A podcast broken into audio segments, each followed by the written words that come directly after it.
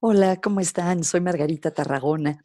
Hace un par de días llegamos al tip número 40 y mi idea original era dar un tip para cada día de la cuarentena desde que empezó en la Ciudad de México, pero ya llevamos más de 40 días.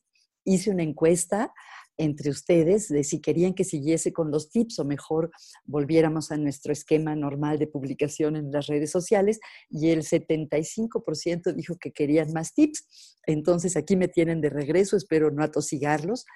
Y el de hoy tiene que ver con disfrutar de una obra de arte.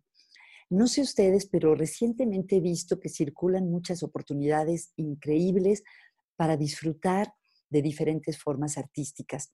Por ejemplo, Yo-Yo Ma, que es uno de los grandes chelistas de la historia, que me encanta, está posteando de vez en cuando un video de él en su casa tocando alguna pieza que sea especialmente significativa para él. Y la verdad es que muchas me llegan al corazón.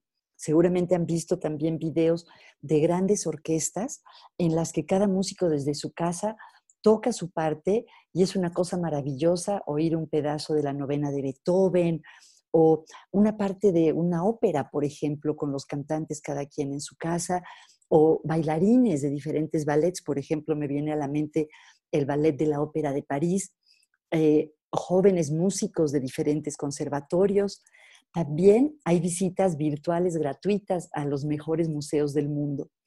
Y creo que realmente las artes transmiten a veces cosas muy profundas para las que no tenemos palabras y por eso puede ser especialmente bueno en este momento como renovar nuestra alma, nuestro espíritu con la belleza del arte. Ojalá puedan disfrutar de algún ejemplo de una expresión artística en estos días.